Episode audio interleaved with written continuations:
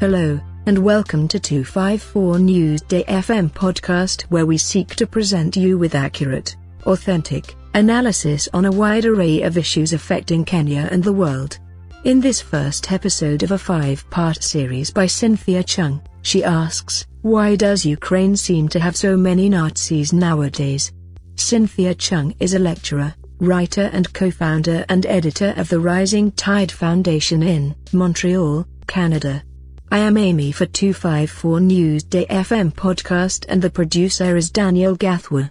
In the history of civilization, politics has more often than not been a matter reducible to the question of whose side are you on? Granted it is not an easy affair to discern what most nearly approaches truth in the fog of the present. Hindsight is 2020 they say, although that is also not entirely true, for the interpretation of history is just another battlefield, albeit in much slower motion.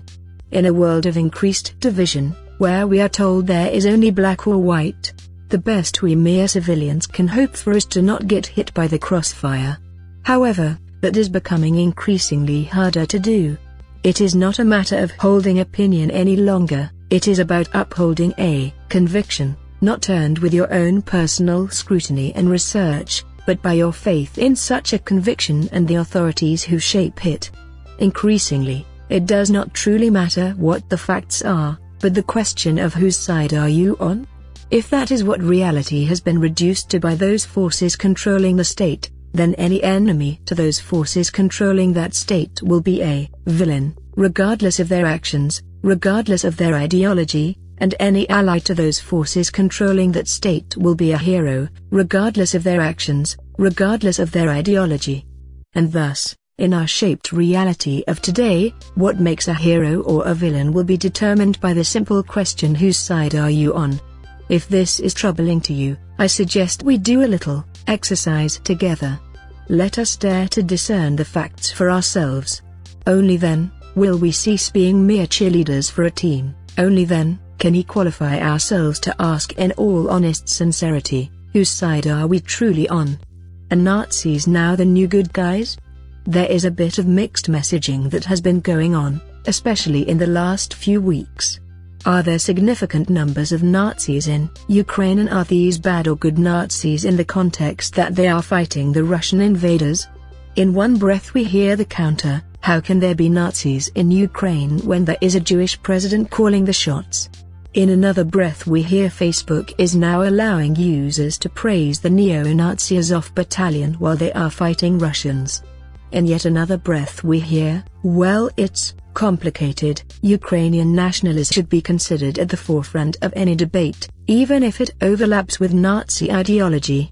On February 27, 2022, Canadian Deputy Prime Minister Chrystia Freeland held a scarf bearing the slogan Slava Ukraini, meaning glory to Ukraine, with the blood and soil colors of the Ukrainian insurgent army, UPA, who collaborated with the Nazis during WEI and massacred thousands of Jews and Poles.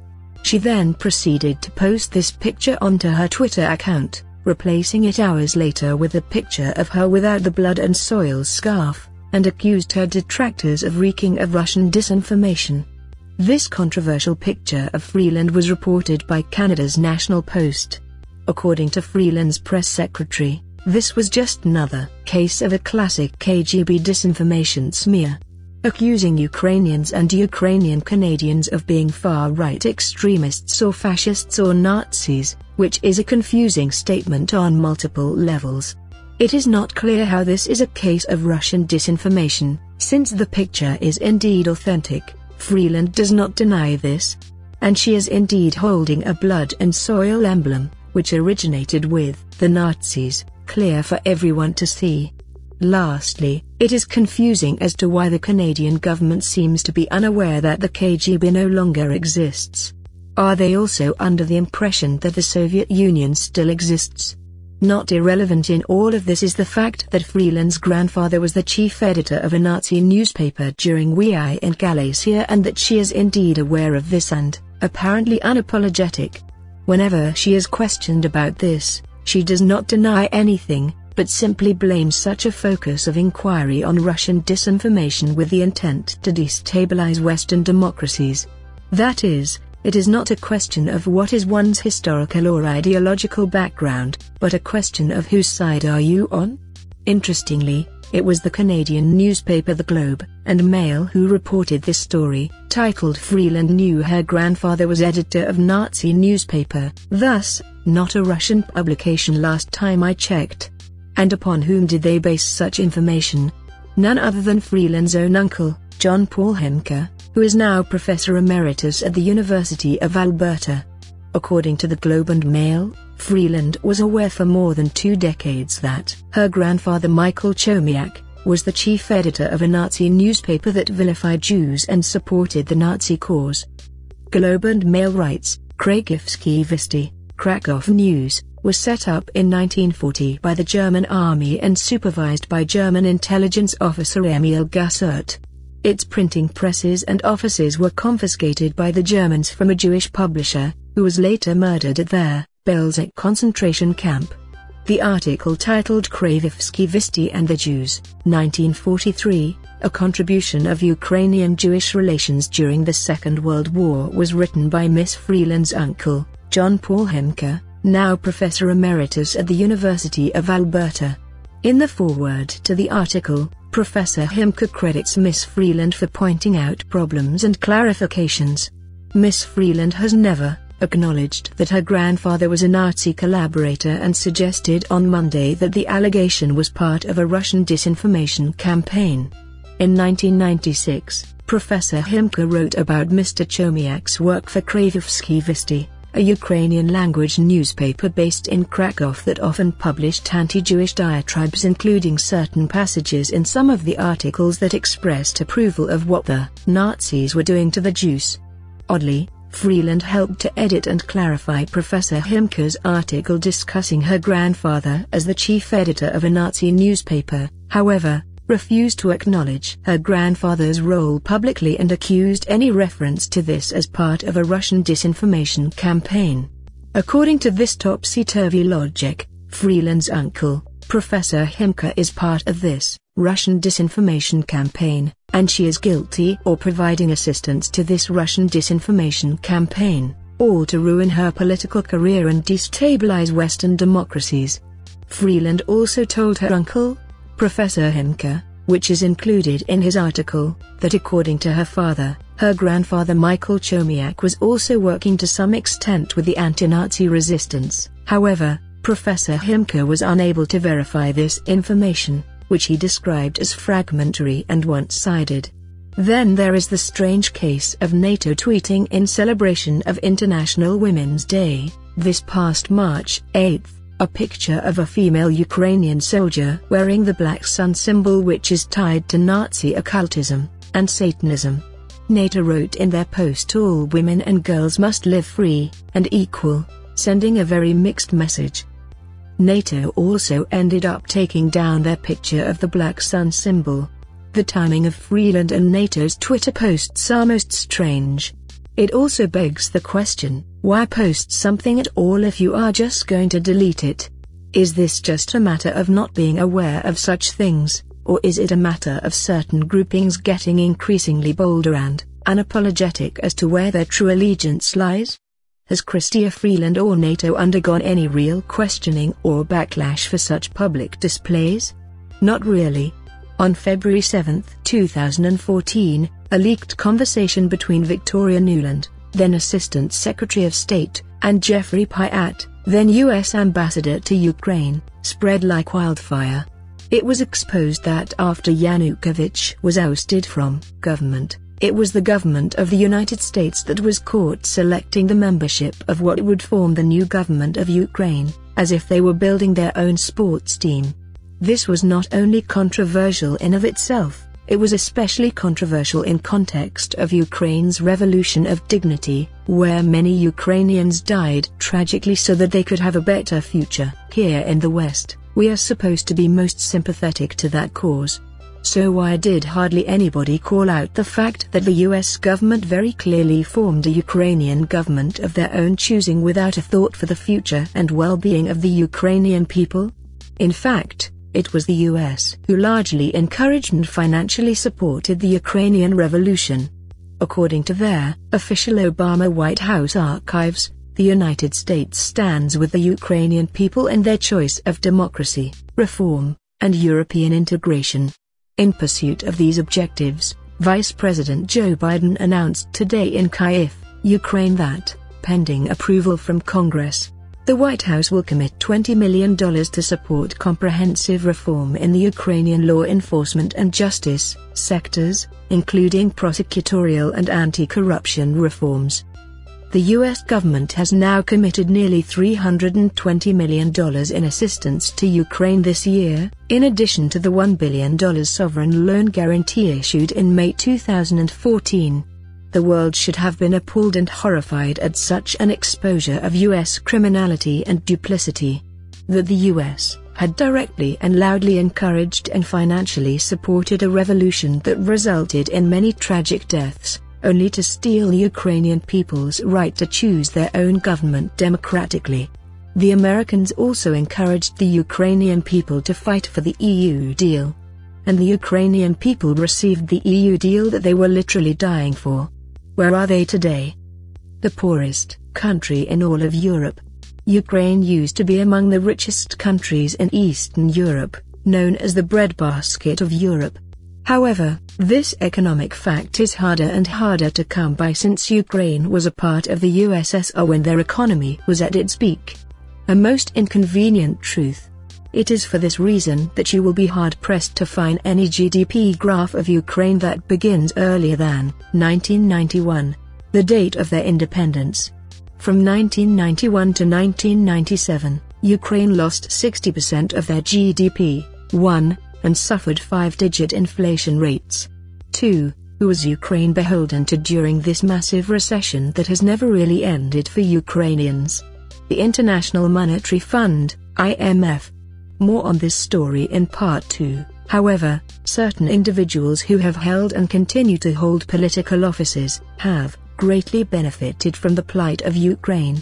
On January 23, 2018, Joe Biden was invited to speak at a Council on Foreign Relations platform about an article he co-authored with Michael Carpenter titled How to Stand Up to the Kremlin, Defending Democracy Against Its Enemies. Incredibly, during this discussion on defending democracy against its enemies, Biden publicly bragged that in 2016, while Vice President of the United States, he would only deliver on the U.S. loan guarantees to Ukraine for economic aid on the condition that Ukrainian prosecutor Viktor Shokin was fired. Shokin was investigating corruption charges involving Burisma Holdings at the time. Joe Biden's son, Hunter Biden was on the board of this natural gas company during this period and was allegedly the recipient of $3.3.5 million from the company. An extraordinary amount that could not be justified, hence the investigation into corruption. Joe Biden makes the following admission at this 2018 CFR platform. And I went over I guess the 12th, 13th time to Kiev and I was going supposed to announce that there was another billion dollar loan guarantee. And I had gotten a commitment from Poroshenko, then President of Ukraine, and from Yatsenyuk, then Prime Minister of Ukraine, that they would take action against the state prosecutor, Shokin, and they didn't. So they said they had it, the loan, they were walking out to press and I said nah, I said I'm not going or we're not going to give you the billion dollars. They said you have no authority, you're not the president. The president said, I said, call him. Laughter in background, I said. I'm telling you're not getting a billion dollars. I said you're not getting a billion and I'm gonna be leaving here. I think it was about six hours. I looked I said I'm leaving in six hours. If the prosecutor is not fired, you're not getting the money. Oh son of a BTCH. He got fired laughter in background, and they put in place someone who is solid. Apparently, Joe Biden, the current president of the United States, is not concerned with true democracy but only about whether his team wins. Not the American people I might add. His team is much smaller and more selective than that. Strangely, despite Biden's admission being recorded at a very public and prestigious platform, Fact-checkers have continued to deny any proof that Joe Biden was responsible for the firing of Shokin. Apparently, Biden's own admission to this is irrelevant. Fact checkers have also denied any hard proof that Hunter received such a lofty sum from Burisma. Well, it is pretty hard to come by hard proof when the investigation into such a thing was prematurely shut down. Don't you think? That was the whole point.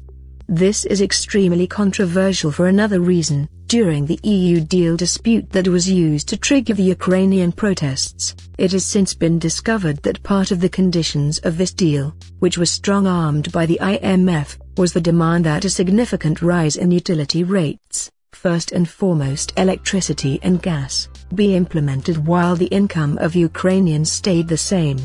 Who was Ukrainian President Yanukovych's point person in the United States during the Ukrainian protests and EU deal controversy? US Vice President Joe Biden. The Ukrainian people had no idea. The very deal they were fighting and dying for was to directly benefit corrupt gas companies such as Burisma Holdings and their foreign shareholders, to the economic detriment of the Ukrainian people a similar situation to what most of Europe is facing today, under a plethora of glorious EU deals in the midst of an energy crisis. In addition, the New York Times has just recently published an article confirming that the notorious Hunter Biden laptop that was claimed as Russian disinformation by our trustworthy fact-checkers, is in actual fact, authentic. A very important piece of information that should have been made available to the American people before they chose who would be their next president.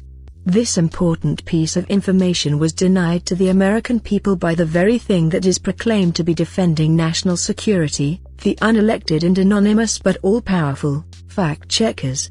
So, we all know Joe Biden has been promoted, um elected, president.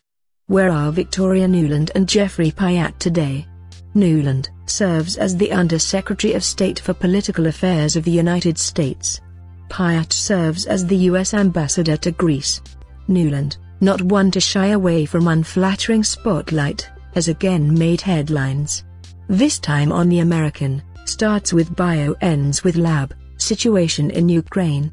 On March 7, Nuland testified in front of the Senate Foreign Relations Committee where she did not deny that Ukraine possesses chemical or biological weapons and acknowledged on public record that uh, Ukraine has uh, biological research facilities. But don't worry, this does not mean that the omnipotent godlike fact-checkers are actually the sources of disinformation, what Hunter Biden laptop.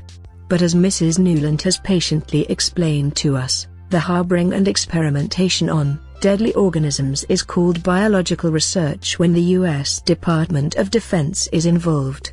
Thus, they are not deemed as biolabs, but rather as biological research facilities, and anyone who calls them biolabs while under the possession of the United States is a propagator of Russian disinformation. And yes, the U.S. Department of Defense is most certainly involved as seen by their saved PDF files taken off of the U.S. Embassy in Ukraine website which shows the U.S. Department of Defense as the donor in all the cases listed. However, as Mrs. Nuland carefully explained, as soon as the Americans lose possession of these deadly organisms, it is only then that they transform into biolabs with weapons of mass destruction. It is very simple actually. What did not make their headlines with equal vigor is what Nuland did after her failed diplomatic visit to Russia this past October, which was according to French journalist Thierry Meyssan, to impose Yarosh onto President Zelensky. On November 2, 2021, President Zelensky appointed Dmytro Yarosh, leader of the Right Sector 2013 to 2015, as advisor to the Commander-in-Chief of the Armed Forces of Ukraine, Valery Zaluzhny, Nuland is of Ukrainian Jewish descent, thus her ongoing support for neo-Nazis in the Ukrainian government and military since 2014 is disturbing on multiple levels. Right Sector has close connections with Trident, Trizub, and Patriot of Ukraine. All three groups are right-wing nationalist, neo-Nazi, paramilitary movements as well as political parties. Look it up for yourself, not even Wikipedia is denying this. Yarosh was the leader of Trizub starting in 2005. Trizub led to the formation of the right sector, to which Yarosh was also leader of between 2013 to 2015 and continues to have a great deal of influence on all these groupings. Dmytro Yarosh has been on Interpol's wanted list since 2014. Recall that in 2014, the U.S. influence on the newly formed Ukrainian government was raising concern, specifically around members of Svoboda and Pravyi Sektor, Right Sector, holding five senior roles in the new government, including the post of Deputy Prime Minister. This story was reported by Reuters. A moment to reflect. So what is going on here? Are there real Nazis in Ukraine that are being selected, with US and possibly NATO backing, to play a political and military role? And if so, why? What is happening to the Ukrainian people if this is in fact the case? What even constitutes as Ukrainian under an increasingly ultranationalist movement? An ultranationalist movement which self-identifies as pure ethnic Ukrainians. Ukraine is an ethnically mixed population, with both ethnic Ukrainians and ethnic Russians living together. In light of this situation, how are we to regard the people of Donbass asking to form their own republics of Donetsk and Lugansk, separate from the rest of Ukraine? Are we in the West going to deny the people of Donbass, with a large population of ethnic Russians, the right to separate themselves from an ultranationalist movement that self-identifies as a pure Ukrainian race? How are we to regard Crimea's own request to rejoin Russia in 2014, a referendum that the West refuses to acknowledge actually happened. Despite mainstream Western reporters confirming that Crimeans have indeed chosen and are happy to have returned to Russia, Crimeans mostly consist of ethnic Russians. What are we to think of the Ukrainian government withholding 85% of drinkable water to Crimea these past eight years? an action by the Ukrainian government that constitutes a humanitarian crisis against the Crimean people. Are these the actions of a friendly government that cares for the welfare of the Crimean people? This humanitarian crisis was corrected by the Russians as soon as they entered Ukraine, as acknowledged by Reuters. However, most in the West will never hear anything about this. We should have their courage to ask ourselves, is there in fact a civil war that has been going on in Ukraine not just these past weeks, but these past eight years? A civil war that has not been reported to the Western people for political reasons, where certain regions of Ukraine have been under attack by neo-Nazi paramilitary units who have been receiving political support and funding from the United States, and, possibly NATO. Why would the West support such a horrific initiative? To answer these questions, we will have to have the courage to look at the historical root of Ukrainian nationalism and its relationship to namely US intelligence and NATO post-World War II. And that is the end of this episode by Cynthia Chung. Don't forget to watch out shortly for part 2, The Truth Behind Ukraine's Glorified Nationalist Movement. In the meantime, thank you for listening to 254 Newsday FM podcast. I am Amy and the producer is Daniel Gathwa.